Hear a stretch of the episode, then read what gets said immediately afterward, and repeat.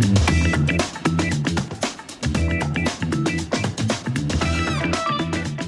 하면 이득 보는 개이득 정보 전해드리는 시간이죠. 계산적인 여자 김나영 아나운서와 함께합니다. 안녕하세요. 네, 안녕하세요. 네, 설 연휴 잘 보내셨죠? 네, 포동포동해져 왔습니다. 네, 월요일 같은 수요일인데 다들 이제 적응하고 계실 거예요. 네. 오늘 전해주실 개이득 정보는 뭔가요?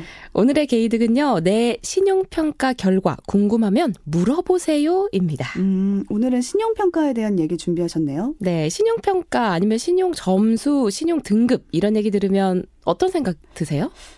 우선 가장 먼저 드는 생각은 뭐 신용 점수가 높아야지 대출 받을 때 좀 금리가 싸지 않을까. 아, 그렇죠. 라는 생각과 그래서 평소에 신용 점수를 좀 잘 관리해 놓는 게 중요하다. 이 정도 생각이 드는데요. 아, 맞습니다.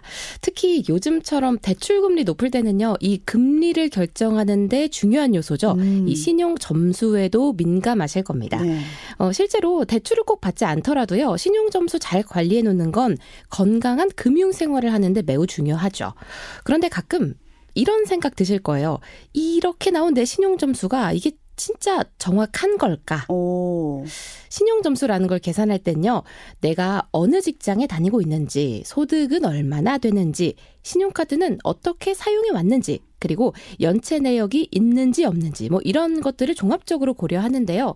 실제로 내 신용 점수가 정말 이런 요소들을 정확하게 다 반영했는지 의문이 들 때가 있습니다. 음, 그러니까 신용 점수를 그냥 주는 대로 받기만 했지 이게 진짜 내 점수가 맞는지 확인해 볼 생각은 못한 것 같아요. 그렇죠. 사실 우리의 신용평가가 제대로 반영되어 있는지 확인하는 건 금융 소비자의 정당한 권리죠. 음. 그래서 오늘 제가 소개해드릴 내용이 개인 신용평가 대응권입니다. 개인 신용평가 대응권. 네, 쉽게 말씀드리면 신용평가 결과에 대해서 왜 이런 점수가 나왔는지 이해가 되지 않을 때, 어, 이해가 안 가는 부분이 있습니다. 설명 좀 해주세요. 라고 요구할 수 있다는 거죠. 음.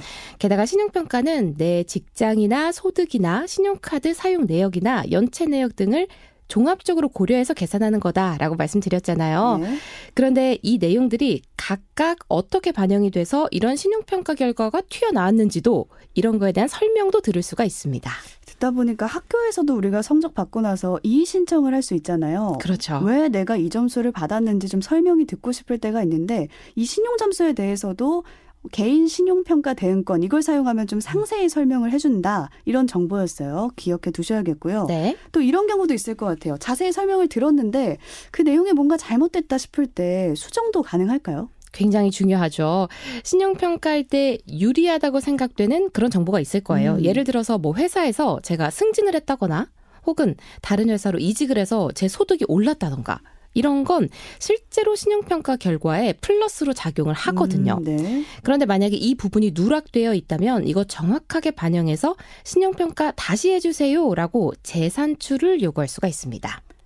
아, 그런데 내 신용 점수가 불만족스럽다고 해서 뭐 무작정 마치 뭐 때를 쓰듯이 음. 재산출해 주세요라는 무리한 요구는 안 되겠죠. 네네. 네. 개인 신용 평가 대응권이라는 권리를 남용하지 않고 올바르게 사용해야겠습니다. 네, 금융 소비자의 정당한 권리를 좀 잘 사용해서 신용 평가 정확하게 받으면 좋겠습니다.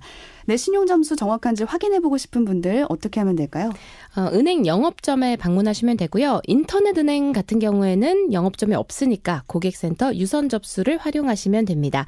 현재 이 제도가 사실 도입 굉장히 초기예요. 음. 그래서 직접 방문해야 되는 점이 아직은 조금 불편하긴 한데요. 향후에는 뭐 홈페이지나 아니면 모바일 앱 등으로도 신청할 수 있게 할 예정입니다. 네, 오늘도 발빠르게 빠른 정보 가지고 오셨어요. 오늘의 개이득 정보는 개인 신용평가 대응권이었습니다. 계산적인 여자 김나영 아나운서와 함께했습니다. 고맙습니다. 네, 고맙습니다. 음.